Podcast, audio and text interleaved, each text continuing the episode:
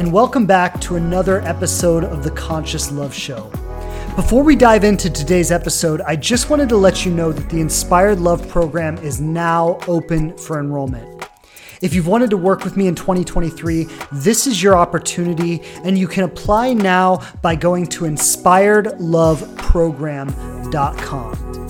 When you go to that page, you'll have the opportunity to look over some information about the program. You can send in your application if you're ready to apply. And once your application is approved, you'll be able to book a discovery call with our team to find out if this program is the right thing for you.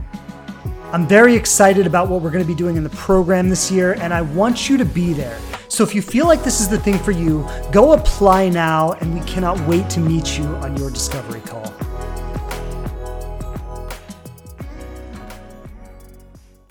Okay, and welcome everybody. Welcome to another episode of the Conscious Love Show. Very excited to be back with you. I have my people joining me live on Instagram as as usual, and then uh, those of you listening on the podcast, hello to you, and thanks for being with me today. Um, exciting episode today. I'm really, I know I say this every week. I'm excited for today's episode, but I, I always am. It's the truth. Uh, but in particular, today is especially exciting because, as I was just saying, um, today we are doing a four-day countdown to book your call for Inspired Love. So this will be this will be the last podcast while we're still promoting Inspired Love, and then um, and then after that, you know, n- next week's podcast it'll be done. So I just you know want to do a shout out right now as we're getting started. I'm excited about that. Um, I'm doing a workshop tonight, uh, or excuse me, tomorrow night as well. So I was just talking uh, to people about it on Instagram. But tomorrow night, I'm doing a workshop um, on the three secrets to attracting authentic love. And uh, going to be covering a lot of really awesome stuff in there. Uh, it's for all ages. It's for you know men, women, those who identify otherwise. The workshop's open for everyone. So um, so yeah, just want to invite everybody to join me for the workshop. Invite everybody to go book your calls for Inspired Love, and uh, and yeah, this is this is the last podcast episode, and then we're going to be moving into the program by next week. So uh, that being said, I'm excited about today's episode, and I thought, in honor of really gearing up for Inspired Love, I wanted to talk about the holy relationship today. Uh, those of you who follow me on Instagram, you might have seen my stories. I was I was uh, uh, what was I going to say? Oh, I was I was talking about the holy relationship in my stories yesterday, and uh, just really kind of talking about what it is and and what it is not and those kind of things. And so I thought uh, a great topic for today would be to really dive into the idea of the holy relationship and what it is. And just a, a spoiler alert for everybody: it's not the relationship you learned about in Sunday school. Okay, it's a little bit different what we're going to be talking about here. I know sometimes when I use that word holy, people go, "Is this a is this a you know religious thing?" It's it's not like that, but actually the the term the holy relationship, and I'll share this for everyone who's listening with me. The term the holy relationship comes from a, uh, a teaching called A Course in Miracles, something I've been studying for many years. Um, I've been, I mean, Course in Miracles, I probably started studying it over a decade ago. It's been a big life foundation teaching for me. Um, those of you who follow my work and you've heard me talk about the ego, and a lot of what I share about the ego comes from A Course in Miracles. And so um, the holy relationship is also in A Course in Miracles. I was at the gym this morning and I was listening to some Jimi Hendrix. Uh, I haven't listened to Jimi in a, in a, long time, but I was listening to him this morning. And the song Castles Made of Sand came on. I don't know if anyone knows that song, the Castles Made of Sand by Jimi Hendrix. But he basically in the song, he, he says that castles made of sand fall into the sea eventually. Right. So, and, and the purpose of the song, it, it's basically like, uh, you know, if your foundation is not set on stone, whatever, whatever is not real will eventually fall apart. And I thought as I was, I was working out and this song came on this morning and I was listening to it and I was like, you know, this is really, this is really what the holy relationship is about. Because every, well, I'll say this in, in A Course in Miracles, it, it says something to the effect of, and I'm paraphrasing here, but it says something to the effect of, um, when you can love one person fully and completely without ego, that in, in that sense, that the, the purity of the love that you experience with that person actually extends to everyone and everything in the universe. It, it's like the, and, and so the holy relationship is really an opportunity to, to cut through everything within us that is not love And something I believe is that relationships are not just about being happy. Or relationships are not just about feeling good or having lots of sex or, you know, having a super hot person that I'm obsessed with all the time. You know, relationships aren't really about that. That's how the ego uses relationships. And we'll talk about that today. We'll talk about how the ego uses relationships and how that is different from what the holy relationship is. But the, uh, relationships, as I understand them and as I, I, coach them and as I teach them, it's not just about making ourselves happier or getting everything we want, but what it's really about, it's about a, an evolutionary process. It's about an evolution of our soul. And relationships are great teachers. They're great teachers in the evolution of our soul, in becoming the greatest person that we can be, in cutting through everything that is within us that is not love and really cutting away all those inauthenticities, cutting away all those manipulations and all those sabotages and all those all those kinds of things, and really, you know, getting to the purity of the love that's in our soul and, and what we are. And so relationships are a space to really grow into that. And the holy relationship, what we're going to talk about today, is the ultimate manifestation of that. So if you could imagine a union between two people where there is no ego involved, where everything that these two people embody, eh, the ego has been removed from it. All of the inauthenticities have been cut away. All of the, as I was saying, the manipulations, the control structures, the power dynamics, the games, the survival tactics, the, you know, all the stuff that shows up in relationships through the ego when all of that is cut away, the holy relationship is what's left. And so the, the course, Course in Miracles says that when, if you were to love one person completely and fully and totally without ego, without personal strategies getting involved with it, without manipulations or things, but if, if it was just pure love, shared in a relationship between two people, that love would then extend to everyone and everything in the world and it it becomes a a way of evolving yourself. But so what I want to start with here is let's talk about how the ego uses relationships because it's always it's always important to see a contrast. You know, I, I could talk about one side of it, but if you don't really see if you don't really see the good stuff contrasted with the bad stuff, and I'm using the words good and bad really loosely here, but you know, if, if you don't really see the positive contrasted with the negative, you don't really understand the value of the positive. And so I, want to just start this conversation by talking about what I call the ego entanglement, or in A Course in Miracles, they call it the special relationship. And it's it's not special in the way a lot of us think about special. You know, we, we tend to think about special as being a good thing or being a really positive thing. But the way the course talks about it is it talks about that, that the special relationship is a relationship used by the ego for its own need to make itself special. And the ego's desire to be special is really its desire to be better, its desire to have more, its desire to improve its own status distinct from others. Right? So coming from love, and if we were to contrast love with how the ego operates, coming from love, there's no desire for me to be better than anyone else. There's no desire for me to have more than anyone else. There's no desire for me to be superior in any way or to be right in any way or to me to hold some kind of judgment over you or, you know, anything like that. That's all ego. Love is just like, hey, I want for you the same things I want for myself. I want to be happy and I want you to be happy. I want to feel secure and, and fulfilled and excited and inspired about my life. And I want the same things for you. And I want to have abundance and I want to have love and, I, you know, I want to have my life to be full of all the good things, but I want the same thing for you. And the ego wants to take these things and keep them for itself. And by doing that, you know, you see that what the ego does is it's like if I'm in a relationship and I look out there and I see other people who aren't, and I get this feeling of like, oh, look at me. I'm in a relationship and I'm loved and, and I have lots of sex and I have lots of attention and I get lots of validation and, and all of this. It's like, it's like using all of this stuff to boost myself up above other people. And relationships in the hands of the ego become tools to be manipulated for specialness. I'm going to say that again. Relationships in the hands of the ego become tools to be manipulated for specialness. So I'm going to bring this person into my life and I might say I love them and I might dress it up with all this nice stuff and we might post beautiful pictures on Instagram of us doing all this stuff together and it looks all amazing.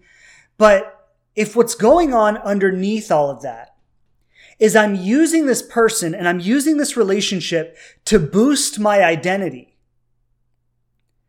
then the relationship is not really clean. We could say, if, if we're using the language from the Course, the relationship is not holy.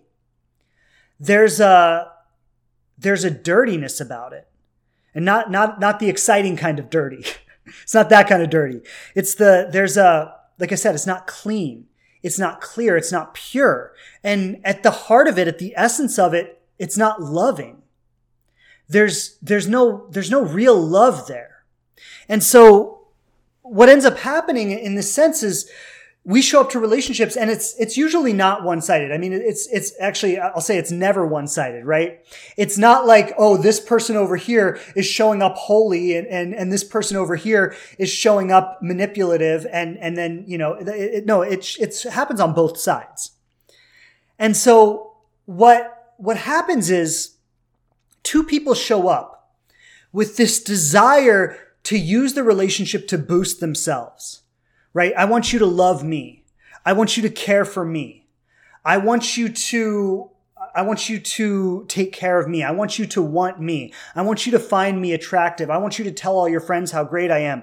And now, again, these are things we all want to some degree. And I'm not even saying these things are bad, but it's, it's, it's not bad to have these things.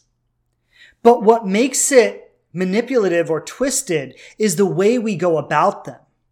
And so two people show up to a relationship thinking about it, not what I have to offer this relationship, what I have to give this relationship, not showing up in my value, in, in all the things that are incredible about me and my willingness to share that and express that and give that and having this relationship be a space for my gifts to be expressed and received. But I show up with what I want from this relationship, with what I want you to give me, with what I want you to provide for me. And two people show up to a relationship that way together.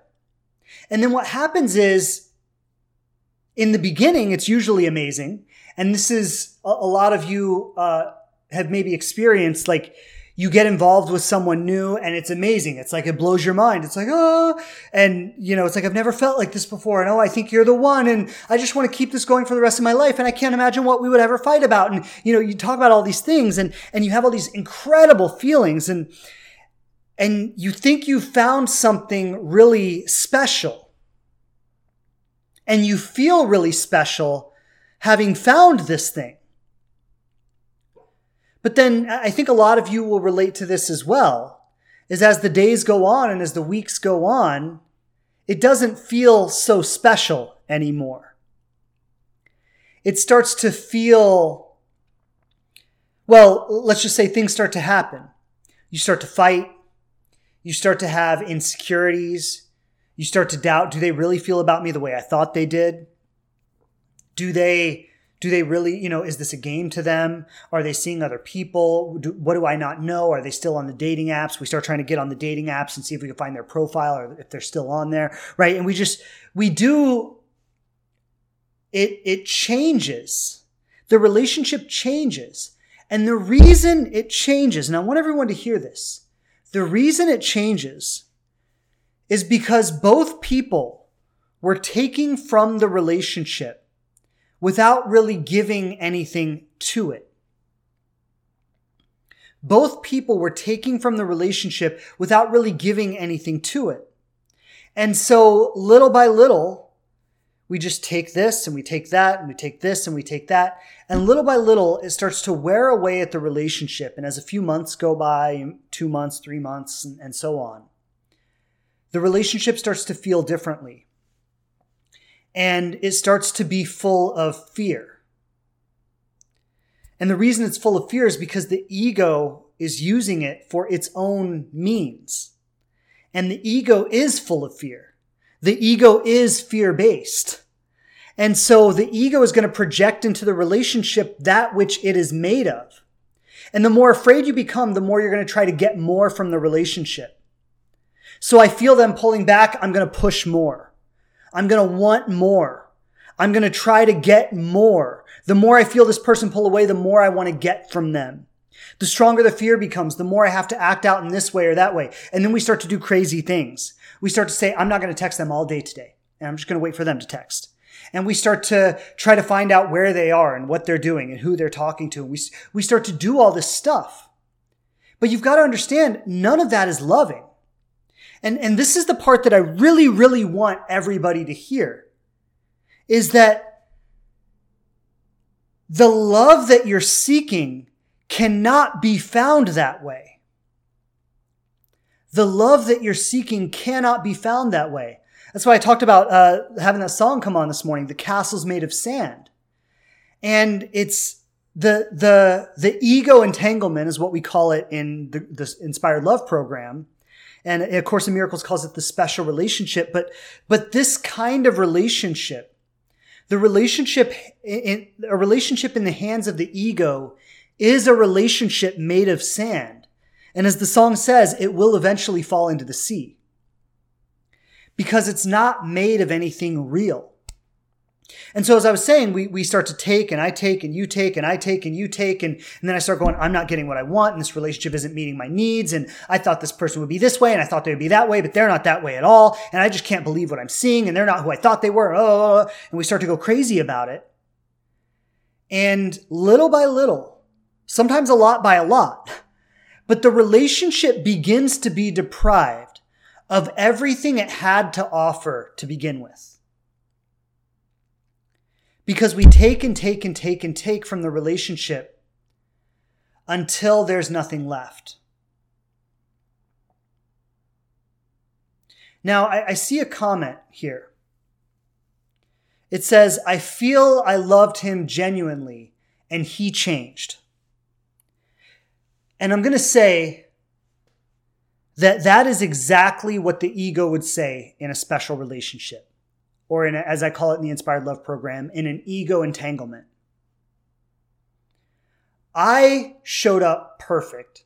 All I did was love, all I did was give, all I did was try, and they're the ones who had the problem. And uh, the reason that is, and, and you know, the, first of all, the ego doesn't want to look at itself. But let's talk about what the ego is, because this, this will make a lot more sense when you understand what the ego is. The ego is you without love. If we just put it that way, it's the, it's the loveless aspects of yourself. It's the fear-based aspects of yourself. So, and those of you who have been with me for a while or you've listened to my podcast, like I've talked a lot about this and I'm not going to be able to go into all of it today. But, you know, early on in childhood, we start to experience fear. And we could even say when the umbilical cord is cut, when you're forced out of the womb, when, you know, I mean, we, we enter into this world screaming in pain right? And, and it's a cold environment and, and our mother is screaming and it's loud and it's chaotic. So we go from this like safe, wholesome, nurtured environment. And then we're forced into this chaotic, cold, crazy world. And that's the first moment we experience fear. And then it just takes off from there. And we're left alone in the crib to cry ourselves to sleep. And we're, you know, we're, I mean, you fill in the blanks with all your experiences, but as we go through life, we experience fear. And the ego is the identity that gets created around fear. So the ego, I, I want to say this, the ego is not a bad thing. It's just a dysfunctional thing. It's a, it's a survival mechanism that was born in early childhood. And, and it's basically terrified of everything. It's, it's terrified I'm not going to get what I want. It's terrified I'm going to lose what I have. It's, it, you know, it's a, like those of you who feel a sense of anxiety, that is the ego. The ego creates your anxiety. And, and the ego basically feels that you're not enough, feels that you're not worthy, that you're not lovable, that you're, I mean, all that stuff, right? That, that's all part of the ego.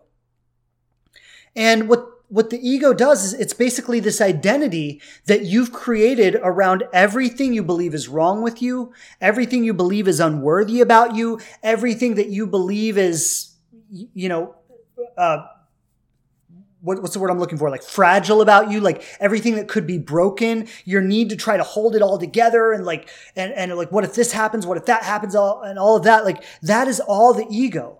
And it's the way you see yourself through the lens of fear. If that makes sense, it's, it's how you see yourself through the lens of fear. And it's how you see life and relationships and everything else through the lens of fear. And we live in a world where 99% of people are completely dominated by the ego.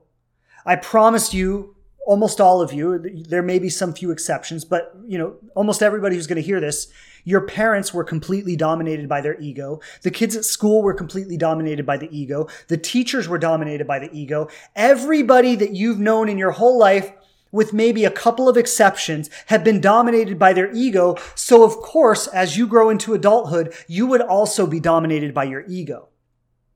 So if you can understand what the ego is as this, as this fear-based identity, this identity made up around everything that you think is wrong with you, everything that you think is unworthy about you, everything that you're afraid is going to happen or won't happen in all this. If the ego is your identity based in all of this, then you've got to think about how does that translate to relationships? I'm unlovable. I'm unworthy. Nobody wants me. I can't hold on to things. I'm waiting for the other shoe to drop. Things are going to fall apart. The, the moment I think I have it all together, it's going to come crashing down, right? Like th- these are, this is the story that the ego sells us. And so what the ego tells you, and, and again, I'm talking about this survival aspect of yourself, this survival mechanism of yourself, right? What the ego tells you is go find this special relationship. Go find this person who will love you. Go find this person who will care for you. Go find this person who will think you're the most amazing thing in the world and worship the ground you walk on and, kiss your feet every night. Go find this person. And once you find that person, it's going to solve all of this. This is what the ego tells you. This is the ego's answer to your suffering and your fear. Uh, the course, the course, uh, course in miracles I've, I've, spoken about a little bit today. Uh, a course in miracles says this. It says the special relationship, or as I call it, the ego entanglement, is is the ego's most boasted gift. And basically, this is this is true for all of us. This is true for all of us. The ego says, "Go find this special relationship." And everything will be okay. And you'll never feel unworthy again. You'll never be afraid again. You'll never be lonely again. And like, I want everybody to hear this. That's just a fucking lie. Like, I've been married for going on seven years now. I've been afraid. I've been lonely. I've felt unworthy. I mean, like, the gamut of emotions, I've felt them all. And, and, and like, I want to say, I have a very, very amazing relationship with my wife. Like it, it is as good as it can be and getting better all the time. And it hasn't prevented me from feeling a single one of those things. It's just a straight up lie. But this is what our egos tell us. And so when you, when you show up to a relationship and, and that relationship is in the hands of the ego, you're going to be viewing it in a way from what can I get from this? How can this relationship make me feel better about myself? How can this relationship validate me? How can this relationship make me feel loved? Because, like, I, I know I've probably said this a bunch of times already, but I just really want to land this point. Is the reason it, it views relationships that way is because it's starting with the fact that you're not enough. It's starting with the fact that you're deprived. I call it a fact. It's not a fact. It's starting with the idea that you're deprived. It's starting with the idea that you're not enough. It's starting with the idea that there's something wrong that needs to be fixed. It's starting with the idea that there is something not whole about you that needs to be completed. And so when you translate that into relationships, it couldn't be any other way. And, you know, like narcissism is such a huge conversation now. Well, all narcissism is, is the extreme of this. That's it. Narcissism is just the extreme of what I'm talking about right now. And, and so this is something that is within all of us that we've all experienced in all our relationships. Like, I, I want to say this every relationship I've had throughout my life has been a special relationship, has been an ego entanglement. And my relationship with my wife has had elements of that from the very beginning. And we are two people who are consciously working together to make our relationship holy. So this is something that exists in all of us. I'm not, I'm not saying that only the narcissists have it, but the, the thing about narcissism is they just really don't have access to anything else. At least not in the moment that they're showing up as a narcissist. And I, I do believe that could change as well. But so narcissism is just simply the extreme of this. It's just, it's just somebody who has nothing else. They can only view the relationship from what they want to get from it and, and they can't even, they can't even get outside of that. But if we're honest, if we're honest and we're, and we have the courage to look, a lot of us can say that we've used relationships the same way. In fact, I often notice that the same people who are out there accusing the person they're dating of being a narcissist is showing up to that relationship with a lot of narcissistic qualities. And that's only happening because they're in their ego. They're in their fear, they're in their unworthiness, they're in their survival, and they're trying to cling to this relationship as a way to complete something that they feel is incomplete within themselves. So, now I said earlier, but I just want to say it again. We all have this. Okay, I have this, you have this. I'm not I'm not sitting here as somebody who is complete. You know, I, I'm I'm a work in progress, as is as is everyone else. I mean, I am complete but I'm still in the process of recognizing my completeness. Let's put it that way, right? I'm complete, you're complete, we're all complete, but we're in the process of coming to recognize our completeness. And what we all are made of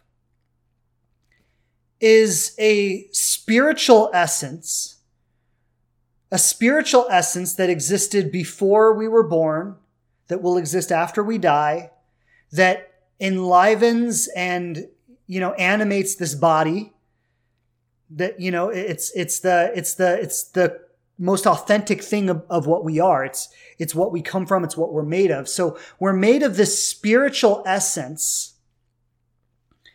contrasted with this egoic identity okay so there's pure love and light that i'm made of that existed before i was born that will exist after i die it's it's the only thing that's really real about me it's the only thing that remains. It's pure love and light and joy and goodness. And then that's contrasted with our egoic identity, which is the identity that's been made throughout life in this world.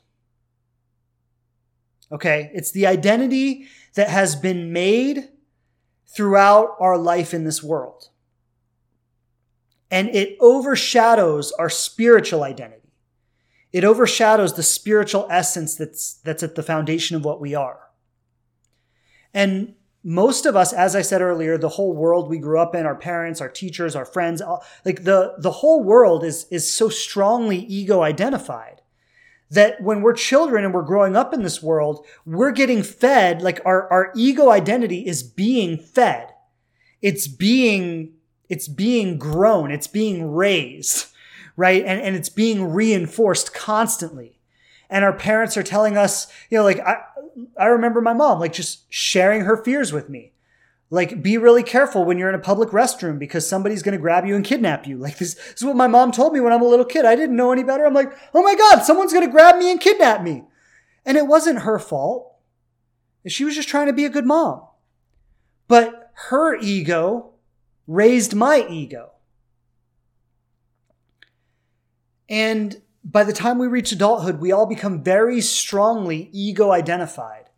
And we've blocked out the authentic or spiritual aspects of ourselves. And so becoming conscious and having a conscious relationship is about undoing the development of this ego. It's about getting back to a place of wholeness getting back to a place of completeness. And the holy relationship is a relationship reflective of wholeness. Okay, so I've talked a lot about what the special relationship or the ego entanglement is. I want to talk about what the holy relationship is. The holy relationship is a relationship based in wholeness. Okay, so I'm not here to take anything from you because I'm good. I don't I don't really need anything.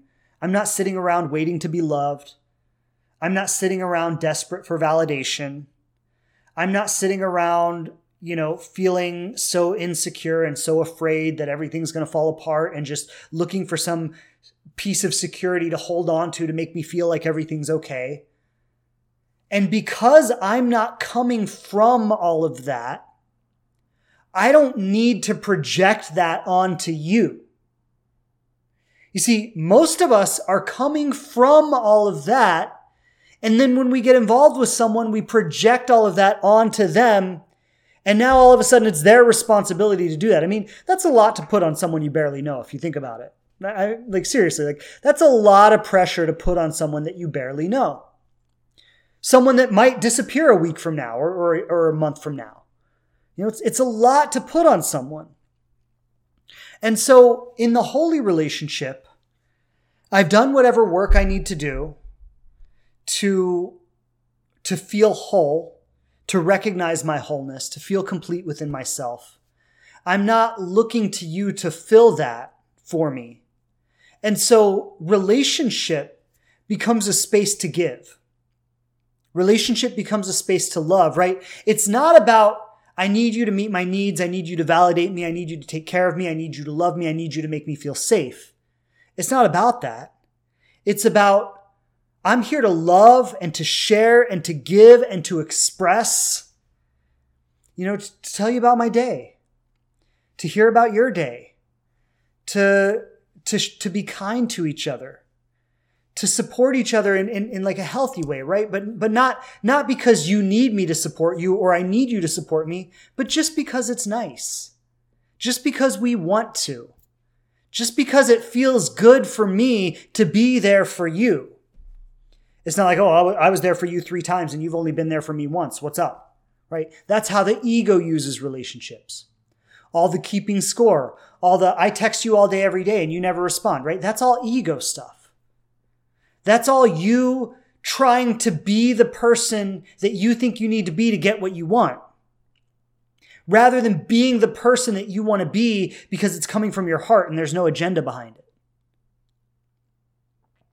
And, I want to say this you can't fake this.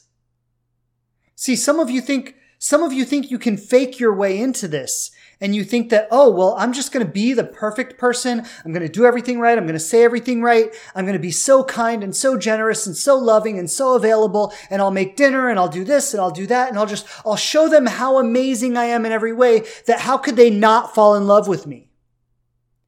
And, and I want you to, I want everybody to hear this. If you did that simply because that was the most authentic thing for you to do, because you couldn't do anything else, because there was no agenda behind it,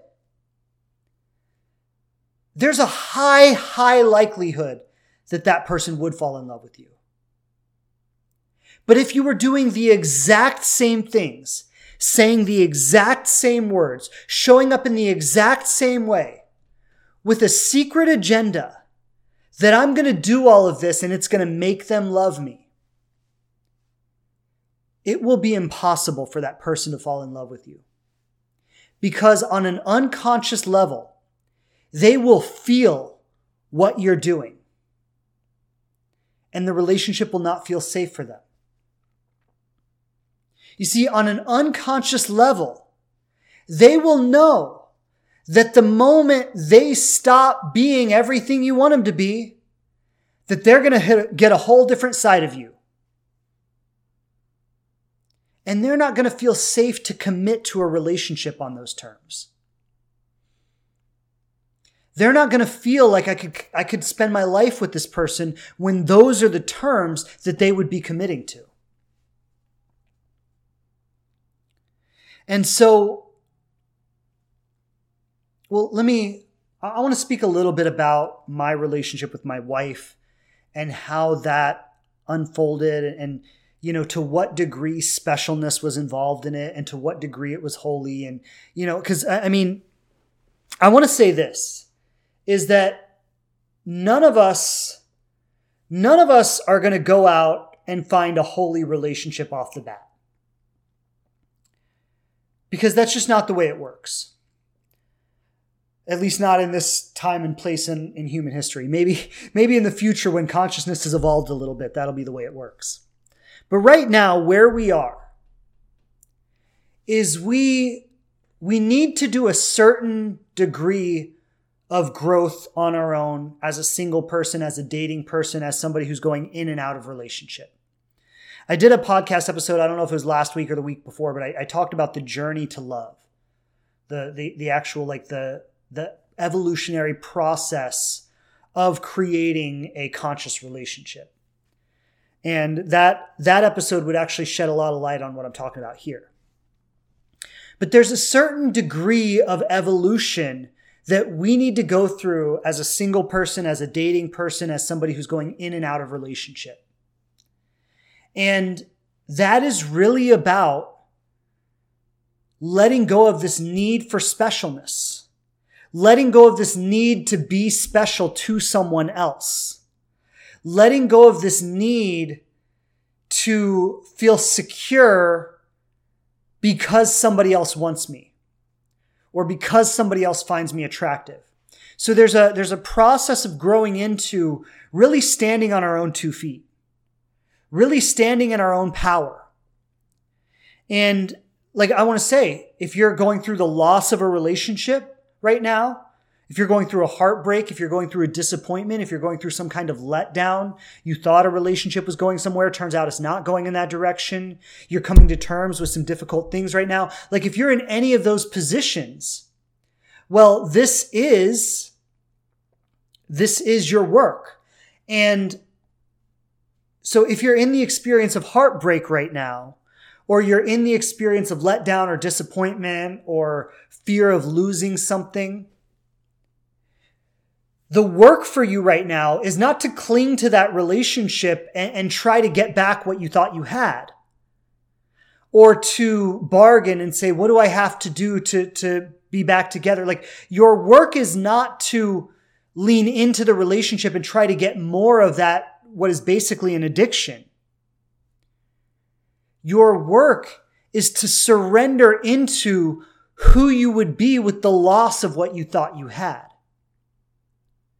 your work is to strengthen the, the self that you are without that relationship.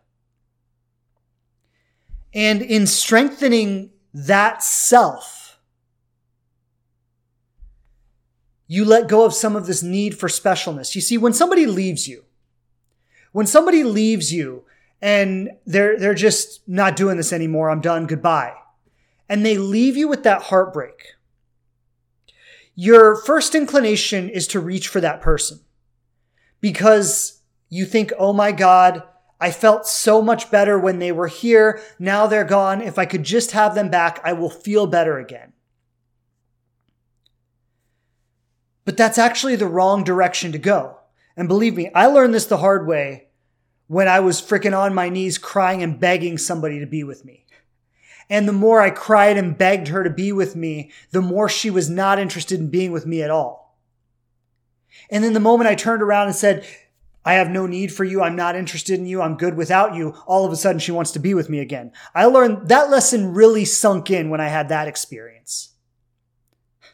But regardless of that, the, the lesson for you is to learn to stand on your own two feet to learn to recognize that you don't need that person. And I don't care who that person is. I don't care if you were married to them for 20 years. I don't care if you were dating them for two weeks. You don't need that person. In fact, the only possibility how you could ever have a successful relationship with that person would be to first recognize that you don't need them. And then approach the relationship from that place and see and see what could be possible when you approach it from that new perspective. So the journey to love or the the journey as a single person, as a dating person, as somebody who's going in and out of relationships is to strengthen this ability to stand on your own two feet. It's to experience a relationship with someone, feel the love, feel the juiciness, feel the intimacy, feel all of that, and then let it go. And be okay without it. And then maybe you experience it with someone else. And you can feel it and you can enjoy it and you can thrive in it and you can, oh, it feels so good and I feel so alive and I feel so passionate and I feel like I could conquer the world. And then to let it go. And to, and to recognize that you can be okay without that. You see, that is the work in that phase of the journey. And then if you do the work in that phase of the journey, and that's a big if, because some people are going through these experiences over and over again, but they're just doing the same thing. They just keep clinging. They just keep begging. They just keep the desperation going. They just keep the identity that they're not enough and that they need someone else. They just keep with every breakup, with every loss, with every disappointment. They just strengthen the identity that they're not enough rather than letting go of the identity.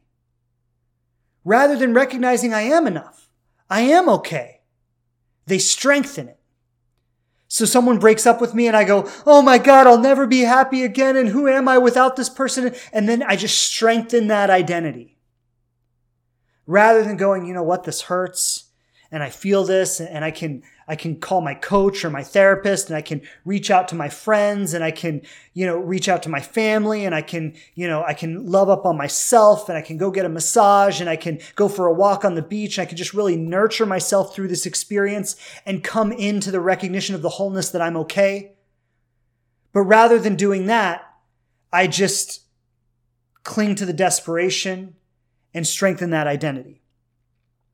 But if, and like I said, it's a big if, but if you are going through these experiences consciously, what's going to be happening is rather than strengthening your egoic identity, you will be strengthening your spiritual identity.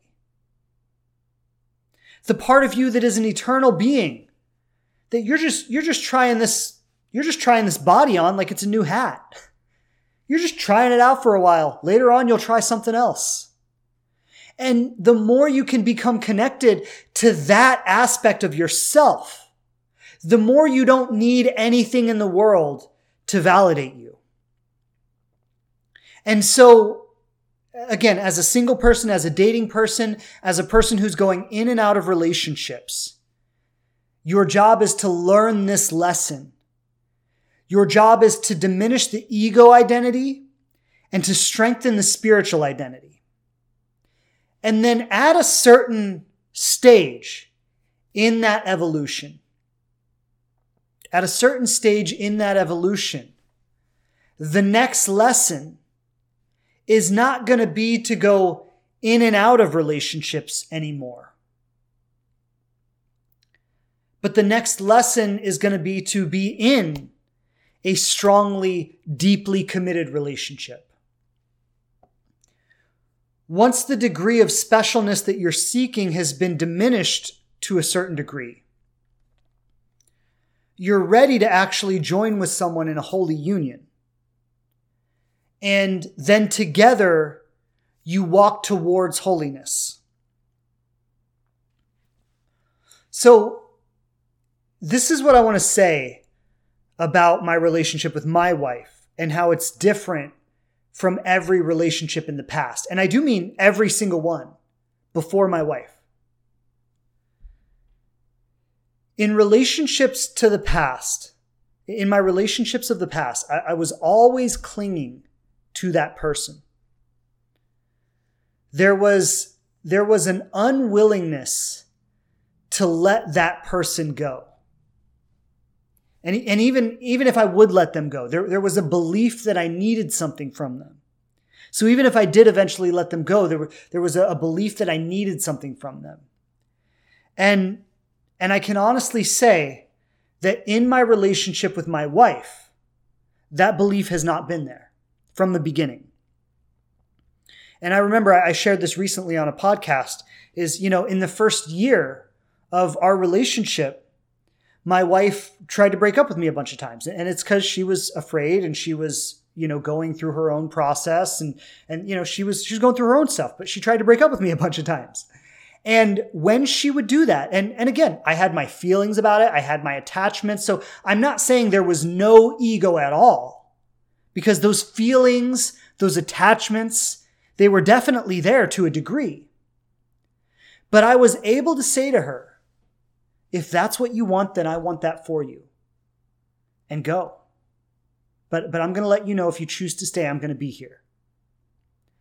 And I was never able to do that prior to this relationship. It was, please don't go. Unless I was the one doing the breaking up, of course, but that's a different story, right? But it was, please don't go. And that that was the shift I noticed in myself and how I knew I was ready for the real deal. Because if at any point in our relationship, and this is not my desire, this is not my wish, this is not what I pray for. I mean, all my prayers are like, I hope we have a very long, happy life together. I hope we get to have our family. I hope we get to have our dream home. I, I hope we get to share this dream that we're creating. Like that is my wish and that is my prayer. But I'm also very present to. If at any point in our journey, life calls us into walking this journey alone, if one of us were to pass away or if, if, if one of us were to if something were to change drastically if you know if if something were like you know whatever might happen that might lead to that i know in my heart that i am willing to do that and that i will yes hurt yes experience sadness experience fear i'm sure you know i'll experience all the emotions but there is a reliance that I've developed on something deeper inside myself. And I know I will be okay. And because, because I feel such a strong, deep connection to that within myself, I think there's a very strong likelihood that we will have a lifelong relationship. Because it's not based in specialness. It's based in holiness. And so, what our relationship has been doing in the years we've been together, and there has been a lot of ego on both sides. You know, there, there have been times, especially early on, I, I think we got past a lot of that in the first few years, but early on, there was a lot of, you're not the person I want you to be. I want you to be like this, and I'm not getting my needs met, and I need more of this and more of that, and all this, all this stuff, you know. And that was that was definitely there early on, and that I think it's it's become a lot less over time for sure. But what our relationship has been doing in our years together is it's been basically cutting out the things within us that are not love. And it's been leading us more and more towards love, towards acceptance. You know, there used to be, there used to be for me like the need for things to be different. You know, we need to work on this. We need to work on that. Like our, our relationship was like a project we needed to work on. That's not really there anymore. It's just our relationship just is. You know, there used to be in in me like a lot of frustrations in the way she would show up or the way she would say things or the way she would do things or why can't you just do it like this? Why can't you just do it like that? I mean that's not really there anymore. I, I might get annoyed sometimes but you know for the most part it's like she is who, she is who she is. And i don't need her to change. I don't need her to be any different. And those those were all that was all my ego stuff. That this relationship has called me into letting go of And that also I have been in a place myself where I have been willing to let go of it. And I think this is the thing is I was saying earlier that there's a certain amount of work you do yourself as a single person, as a dating person, and so on. And then there's a certain amount of work that you do in a relationship. And I truly believe this. It's not like a predestined thing that, okay, you have seven years of being single and dating, and then, you know, then you're done. Like, it, no, it's not like that. It's really about your own readiness. And I do believe a lot of the relationships that we find ourselves in that don't work out could have worked out if we had been in a place where we were ready to do the work that the relationship was calling us into.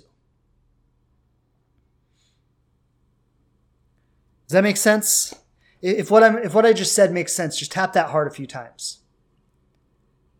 So it's if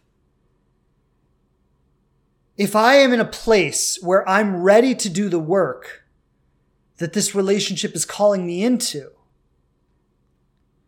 then, then I can actually have relationships work out where they might not otherwise work. And so the journey is really about your own willingness. Like, how deep are you willing to go? How much are you going to cling to the need for specialness, the need to have this person be something for you? Or how much are you going to let that go and start being connected to what you can be for them? And not as a manipulation to get something, right? I'm going to be everything for you, so you'll be everything for me. I'm going to be everything because it's who I am, because it's what I'm made of, because it's how I show up. Because I couldn't be here any other way. I am love. And so love is what I'm going to express here. And I know the question that always comes up about this is, you know, people always say, so Shane, what are you saying? I should just give and give and give and let someone take and take and take? Well, first of all, if you're coming from love, then what's going to be reflected back to you most likely is love.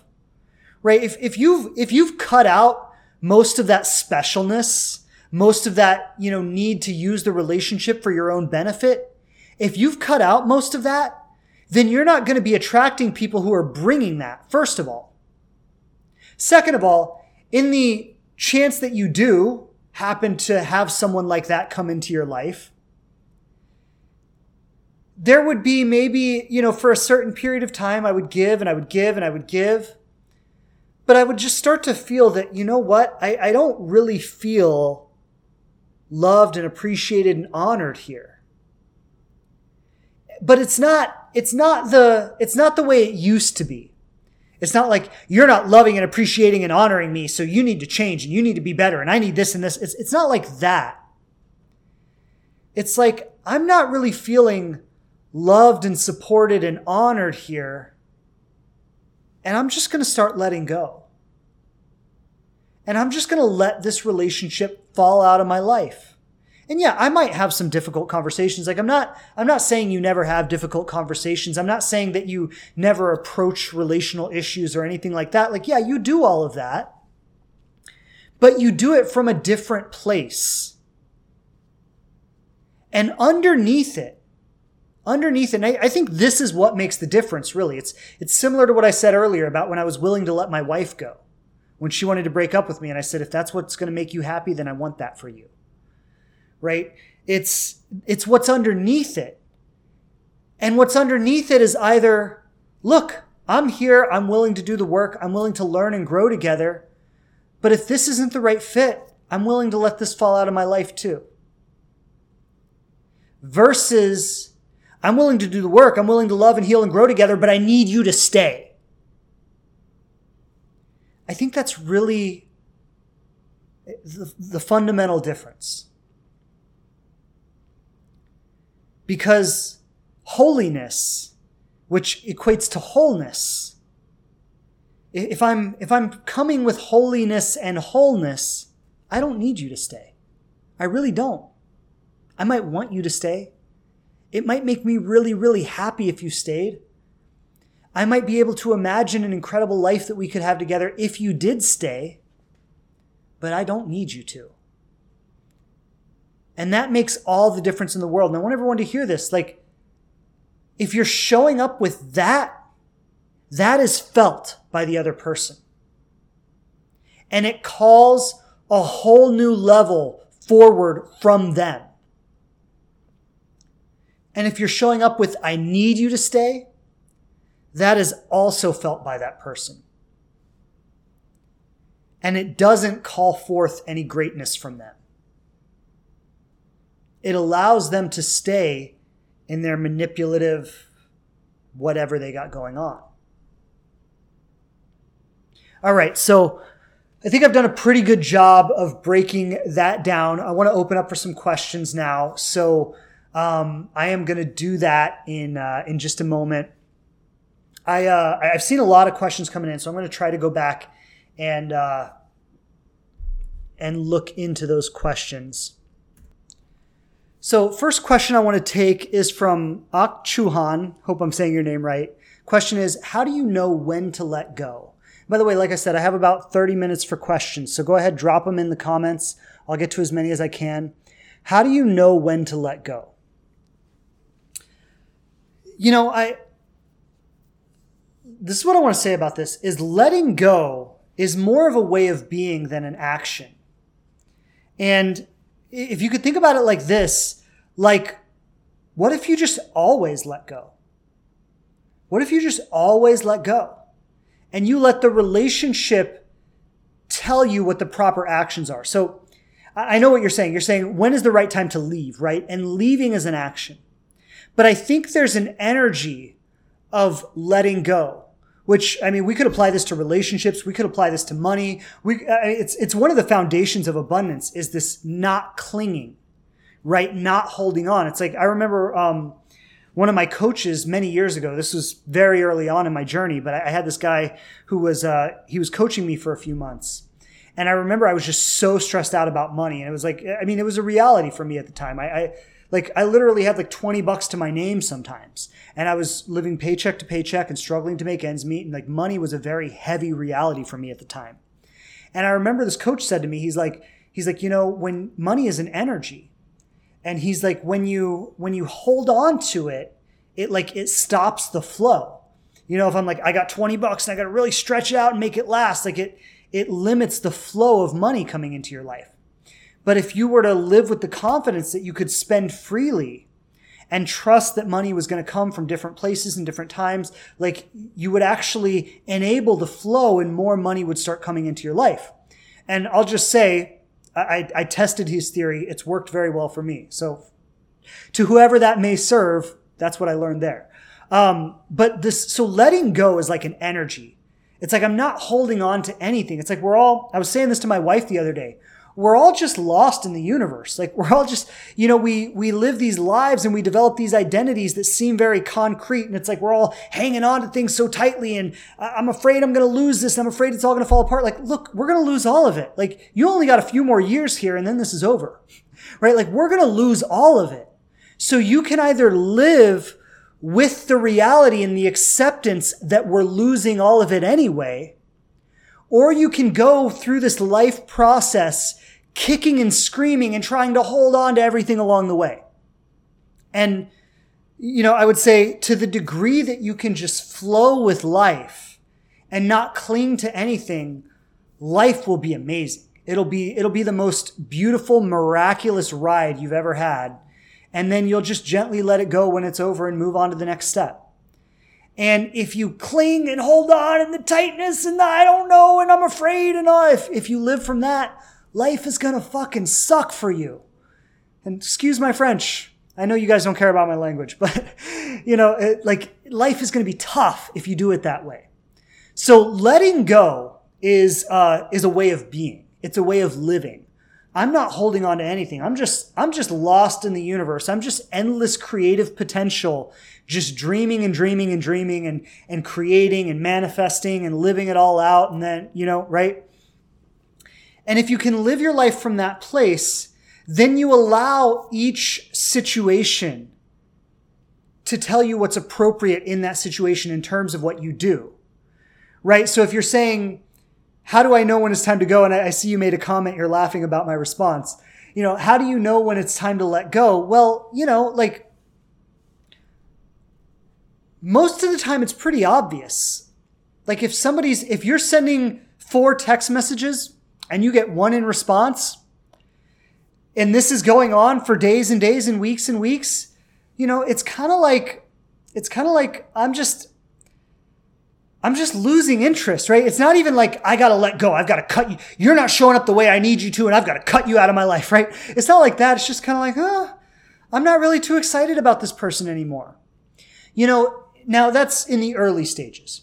If you're in more of a of a deeper stage of you know being in a relationship with someone, maybe you've been with someone for several months or several years, and there's a lot showing up in the relationship, and you're like, should I walk away from this? Is it the right time for me to walk away from this? We can get a little deeper in that situation. And I think, you know, one, again, as I said, start with the way of being that I'm not holding on to anything. So if the right thing is for me to let this relationship go, I'm 100% willing to do it. And then, you know what I in I'll share about my relationship with my wife because we've definitely been through some challenges in our in our uh, almost seven years together, right? We've definitely been through some challenges. And like we were long distance for three years. We were, I mean, my wife went through cancer treatment last year. We've we had our wedding canceled in the middle of the pandemic and we had to elope. And so, you know, we've been through our share of challenges for sure. And of course, within these challenges, there's always the thought of like, maybe this isn't the right relationship. And so the way I have used to define it for myself is I remember, um, when, when we were long distance, I'll, I'll use this example. It's when we were long distance and I told you my wife like wanted to break up with me a bunch of times and, and she was going through her own stuff and we were really struggling at the time. And um, I, I remember like during that time, I was really strongly considering just like ending it. Like it's just really hard. It's, it, you know, it's exhausting. She doesn't even seem like she's happy. Like maybe I should just call the whole thing off. And the reason I chose not to was because despite all of the challenges we were having, and despite all of the anxiety it was causing me and all of the stress and all of this, I acknowledged that, you know what? She booked 10 days out of her calendar and booked plane tickets and everything else to come be with me for 10 days a month. So as hard as it was and as much as it sucked and as uncertain as it was, and you know, when we would be apart for two weeks, we would think we were going to break up and all this stuff. But despite all of that, I acknowledged, you know what? She blocks 10 days out of her life every month to come be with me. And she books plane tickets and like that shows dedication. And so even though it was hard, I could see that she was just as dedicated as I was. And that's why I stayed. So I would, I would look for that. You know, if you're wondering, should I let go? You know, all relationships are going to have challenges all relationships are going to have trouble. The ego is always going to tell you, and actually, if we're talking about the special relationship versus the holy relationship here, this is a great point to bring up. The ego is always going to tell you when a relationship is challenging to go find someone else. It'll be easier with someone else. The ego is always going to tell you that. So the thing to look for is, is this person showing up with the same level of dedication and commitment that I am? And if they are, then you know what? Let me stick this out because that's probably worth something holding on to. Or, no, no, that's probably something worth holding on to. Right? That that I think is really like the if if you're wondering, that I think is the is the sign. So, uh, hope I answered that question um, for you, and, and, I hope that makes sense. Uh, sending love. Okay, I got a bunch bunch of questions coming in now. Um,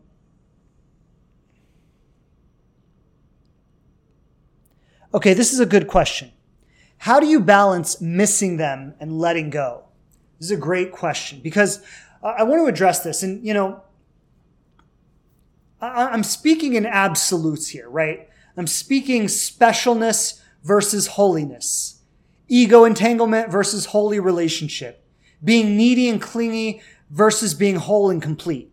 And I'm speaking in a lot of absolutes, but the truth is, is human beings are not absolute. We all find ourselves somewhere in the middle of these absolutes. And that's what makes it challenging, right? If it was all one or the other, it'd be really easy. But the challenge is that we're navigating kind of the gray area in between these absolutes. And so, how do you balance missing them and letting go? Well, if you're letting go, I assume that you've come to a place where you've gotten clear that this relationship is not the right thing for you and you're choosing to let it go. And then what comes with letting go is the missing them. Now, well, I'm, I'm just going to keep it simple here. I don't want to get off on too many cha- tangents. So let me just say this. You're going to have the emotional experience of loss, of grieving, of sadness, of heartbreak. That's normal. Okay. You can't really, you can't really be human and not experience that aspect of being human. It's part of the game. It's part of the journey, right? So you're going to experience the emotions around it. And just because you're not needy or clingy or desperately holding on to something doesn't mean that you're not going to have any emotion about it. Like you, I mean, just in reality, you will. You will have emotion around it. You will have fear. You will have sadness. It's, you know, when you, when you let someone go, it's like, I know this is the right thing for me. I know they're not the one for me. I know I have to let them go to find my partner. And then on the other side of that comes up the fear. Am I going to be alone forever? Am I ever going to find my partner? Or it was so much easier when I was with them. Why couldn't I just stay with them? And on and on and on. So you're going to experience the emotion around it. And what's important is to know how to be with your uncomfortable emotions. You see, what most of us do, or, I should say, what happens for most of us, is when we experience an uncomfortable emotion, our ego becomes highly activated and we try to avoid that emotion. We try to escape the emotion because our ego's all activated and it's like, oh, I don't like this, do this, do that, do the other thing. It's just anything to escape the emotion. And so when we're being run by the ego and we're in the escaping the emotion, that's when we call our ex back and say, I think I made a mistake, blah, blah, blah. You know, that's when we do all that stuff. But if we learn how to be with uncomfortable emotion in a healthy way, it doesn't drive us into irresponsible action. Okay, so if, if you broke up with someone because maybe they weren't treating you with love and kindness and respect, or maybe they weren't showing up with uh, to the relationship with the same kind of dedication and commitment that you were showing up with, and you know it could be any number of these things. But if you're if you're cutting it off with someone because of any of these reasons. And you're now experiencing the loss and the grief. Well, what you want to do is really just be present to what you're feeling. Know how to nurture and love yourself through what you're feeling. You know, uh, have positive outlets, whether that's good friends and family to be around, whether that's inspirational material, whether that's a coach or a therapist, or, you know, I mean, there are lots of positive things, whether that's taking a self care day, going for a walk on the beach, getting a massage, you know, praying, meditating, crying, all of these things, right? But just really being with the emotion, loving yourself through it, feeling it fully, feeling it completely, feeling it deeply, rather than trying to escape it you're going to process the grief. You're going to process the emotion. The feeling of missing them or wanting them or needing them will little by little just kind of fade away.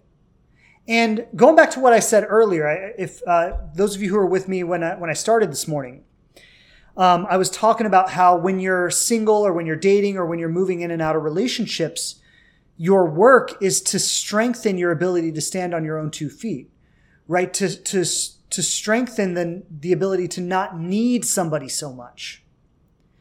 And if you're in that phase and you're learning that, then doing what I'm suggesting here about being with the emotion, loving and nurturing yourself and being present to what you're going through and honoring that and, and having a kindness and a compassion towards yourself in that. That actually is you learning to stand on your own two feet. Because you see, it's like if this person left and now I'm experiencing pain and my ego wants me to reach out to them to make the pain go away. Well, what that's actually doing is it's reinforcing my egoic identity. It's reinforcing the part of me that feels like I'm not enough, the part of me that needs others or clings to others or clings to outside things for validation.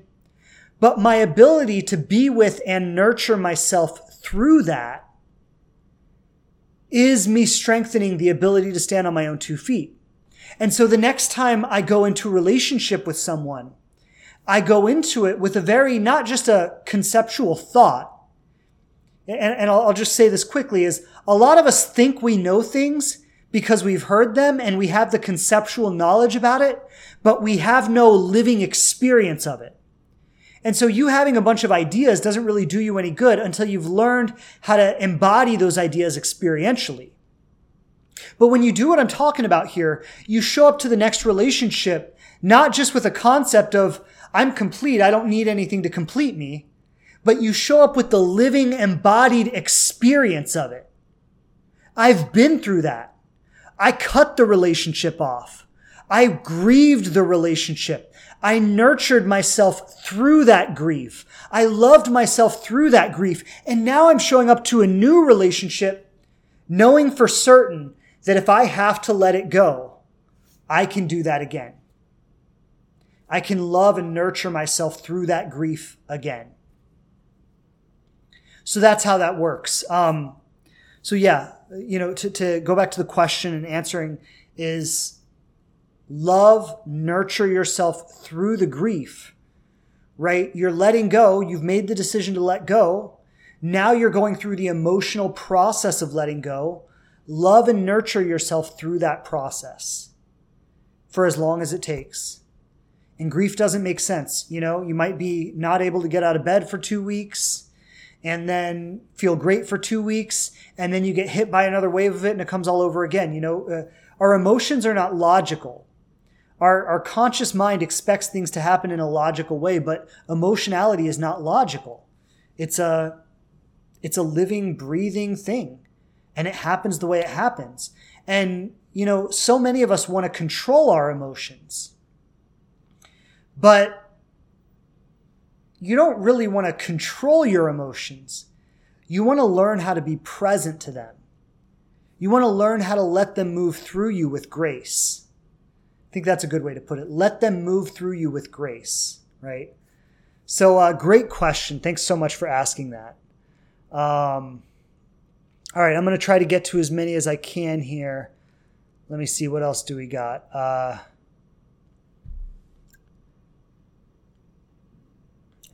let me see. I'm just going to scroll here for a minute. Okay. Good question. How much does the physical look factor matter in relationships?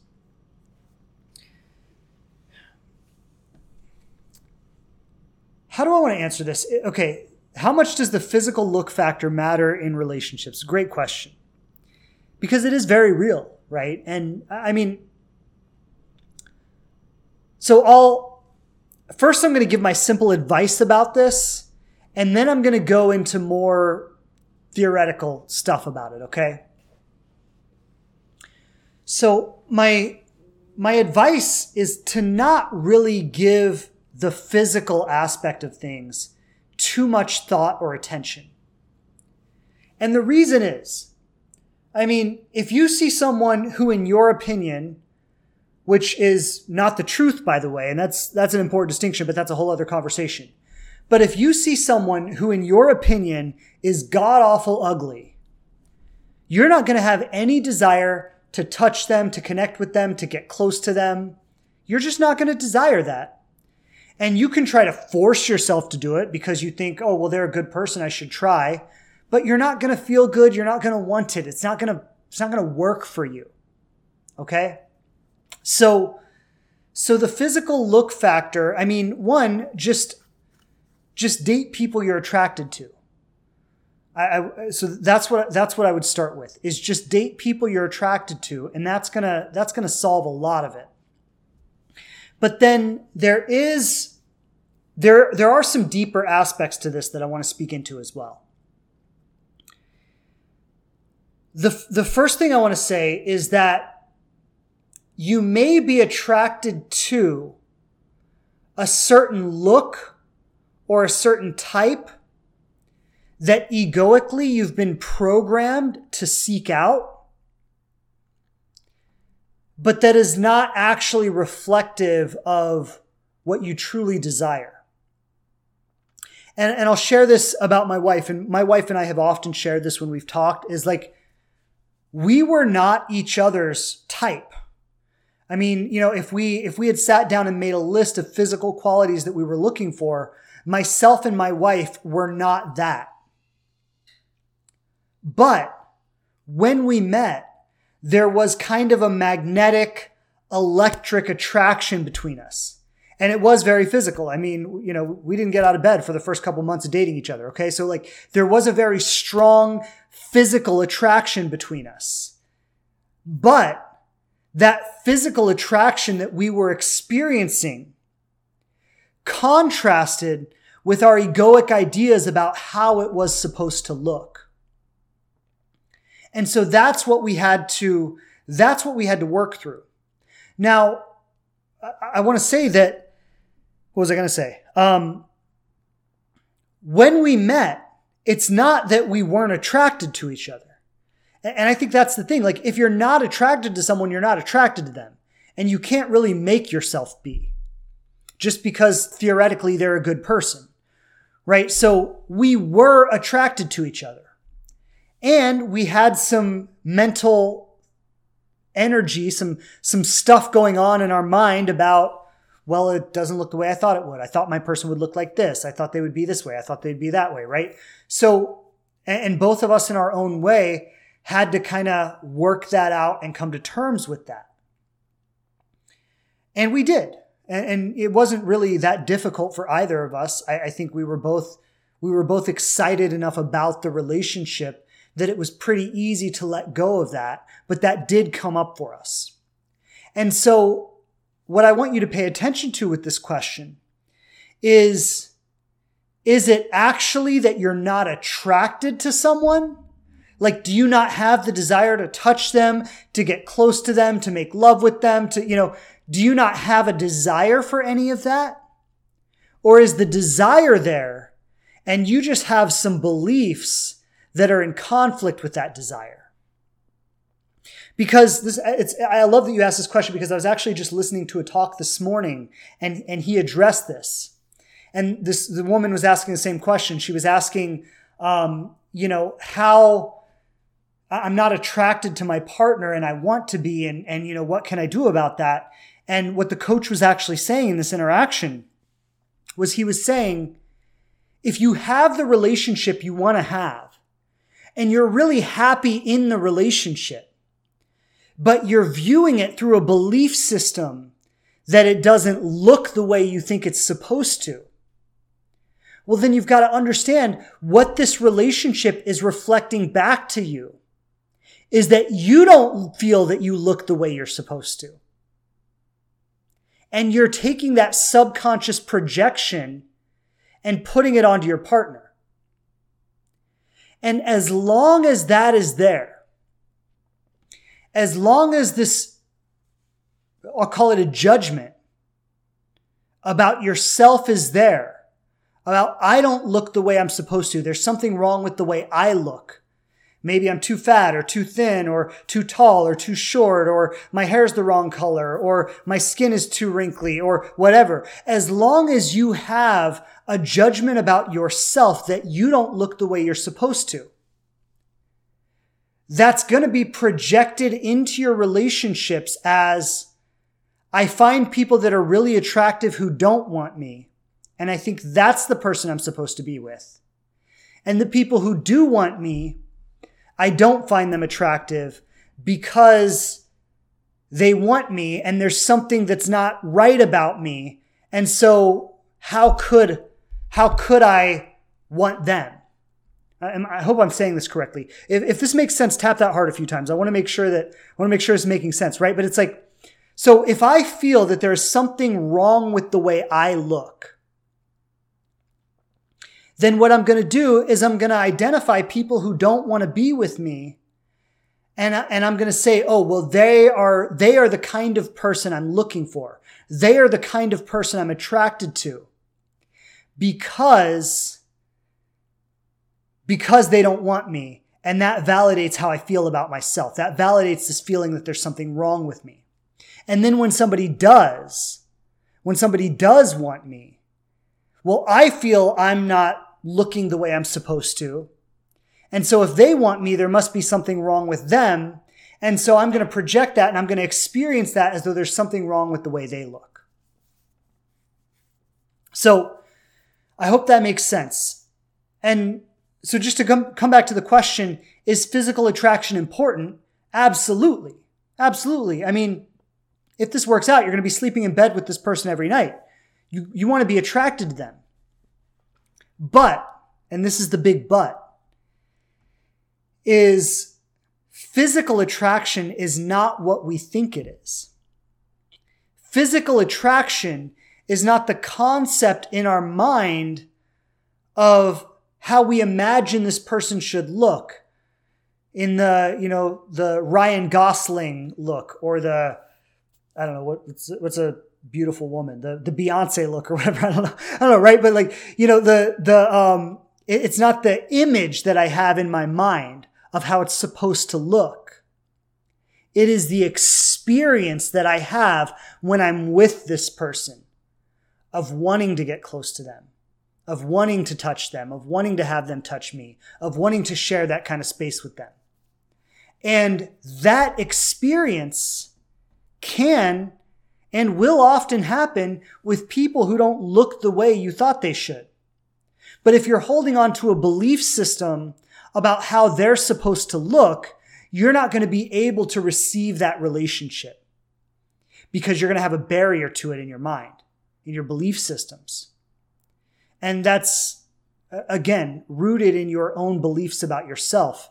And you can't fundamentally, if we, if we break it down to what it fundamentally is, it's a barrier that the ego puts up to love because it doesn't believe that you're worthy of it. Just very simply put. It's a, it's a mental gymnastics kind of game that the ego is doing to create barriers to love because it doesn't believe that you are worthy of it. It's really what it comes down to.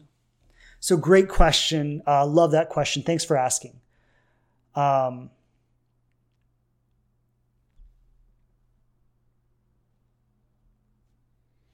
Okay, so I'm just going to look through here, uh, try to find try to find one or two more questions here. Um, Michelle Dawn has a question. She says, "What if you're at a place where you're more happy on your own? What if you are finding a lack of interest in finding someone, even though deep inside you do?" Okay, this is a good question. Well, Michelle, I want to say it sounds like you're in a good place you know the um the ego will tell you there is something wrong with that. And that is that is the fear-based self. Because the fear-based self is is it doesn't believe that it's going to happen without you being in control of it. And so when you're saying you're saying deep inside I know I have this desire for partnership, but at the same time, I'm also very happy with where I am in my life. And I don't feel this strong need to go out and make it happen. Well, it sounds like you're in a great place. Sounds like you're exactly where you should be. But now the work for you is trusting that who you are is enough to bring this person into your life without you running around like a crazy person trying to meet someone. And the ego will tell you, no, no, no. You got to be on the dating apps. You've got to go on three dates a week. You've got to do this. You've got to do that. You've got to, the ego thinks it has to be hard. It has to be a lot of work. You have to be in control of it. You have to micromanage it. You have to, like, the ego, that's how the ego operates with everything, right? It, it operates in fear. It, it feels like the rug is going to be pulled out from under you at any moment. And you've got to really tightly control all of this to make sure nothing goes wrong. That's, that's how the ego re- relates with everything. But that's not, it's not the way the universe works. It's not the way love works.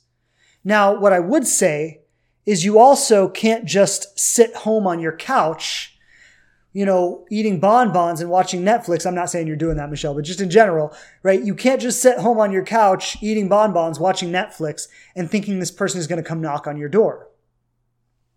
So you don't want to be out there trying to make a relationship happen. That's anxiety and that's stress and that's control and that's pressure and that's manipulation. That's all the stuff we don't want. But what you want to do is be passionately engaged in life. Excuse me. Be passionately engaged in life in a way where you are in relationship with lots of people, where you are having the opportunity to meet lots of people, where you are doing things that you love, where you have lots of friends to see, or you get invited to lots of things, or you have, you, you know, like you want to, you want to be living your life in a way where there's a lot of opportunity there. But it's very different. It's not like, I need to meet someone, so I'm going to go on three dates a week and make sure I find my person. It's not like that. It's like I'm living my life to the fullest. I'm expressing the fullest. I'm I'm, you know, doing things I love. I'm in environments I love. I'm around people I love. There's a lot of energy in my life. There's a lot of passion in my life. So just as a result of all of that, there's also a lot of opportunity to find love. Now, it might take some time. It doesn't mean the person's going to show up right now, but if you're happy, that's okay. Right? If you're happy and you're content and you're at ease and like it's okay. So you don't need it to be more than what it is. You can patiently wait for that person to show up when they do in the divine timing that they show up. And you can wait. Why? Because you're happy. Because you're not needing, you're not clinging, you're not desperate, you're not wishing for something you don't have. You're happy, you're content, you feel good, you're living an amazing life. And at the same time, you are an open invitation for this person to come into your life in the right time, in the right place, in the right situation. No need to rush it. No need to insist on it. No need to get all upset or get all in a, you know, whatever if it doesn't show up today or if you went on a date last night and it wasn't what you thought it was going to be, you know, you don't need to get all upset about it because you're not in any rush. You're not in any hurry. You're waiting for the divine timing of it all. So, I mean, Michelle, going back to the question, sounds like you're in a great place. Sounds like you're doing all the right things. I think the only maybe a little bit of work for you there is to let go of the fear that because you're not all needing it and forcing it and pushing it, that it's not going to happen. Right? Because that, that in itself can become a barrier to love if I believe that I need to be that way for it to happen and I'm not being that way, then that translates to it's not going to happen. So, so letting go of that belief, that fear, and trusting that, like, look, I mean, my wife and I, we've said this for years that that dream you have in your heart, there is somebody out there who has that dream. That vision for a life that you want to create, like, there is somebody in the world who has that vision. They share that, like, that's not your vision. That is a shared vision. And just like you're dreaming about it, that person is also dreaming about it. And the universe is intelligent enough to get you two together. You don't have to handle that. The universe can handle that. What you want to do is make sure that you are living the most extraordinary life you could possibly be living. So that when that person shows up, you're ready for them. And that's it. That's all there is to it.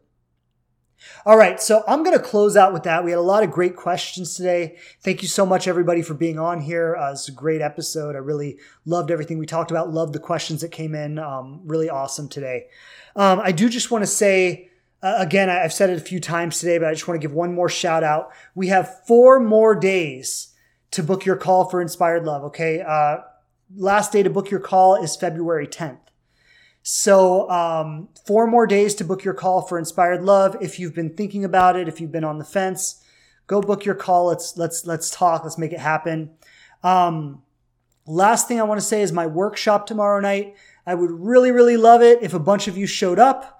Um, it's only 35 bucks, so you know it's it's not expensive. It's it's affordable to get in there, but uh, but I just, you know, I would love it if you'd show up there. We're going to have a really amazing conversation. We're going to have the opportunity for some live coaching. You can chat with me face to face and get live coaching on your stuff, whatever you're going through.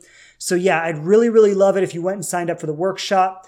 Um, you can book your call for Inspired Love and uh, book your ticket for the workshop. Both are available at the link in my bio. So, um, I'll just leave it at that. And uh, yeah, sending so much love to all of you. Thanks for being on with me today. Much love, many blessings. We'll be back here next week. All right. Sending love, everybody. Have a fantastic rest of your day. Bye. Thanks again for checking out the show. Please subscribe on whatever platform you listen to podcasts on the most. And I would love it so much if you leave a review and tell people what you think of us. Don't forget to follow us on Instagram at The Living Relationship to connect more closely. And I'm grateful to be supporting you on your journey to love.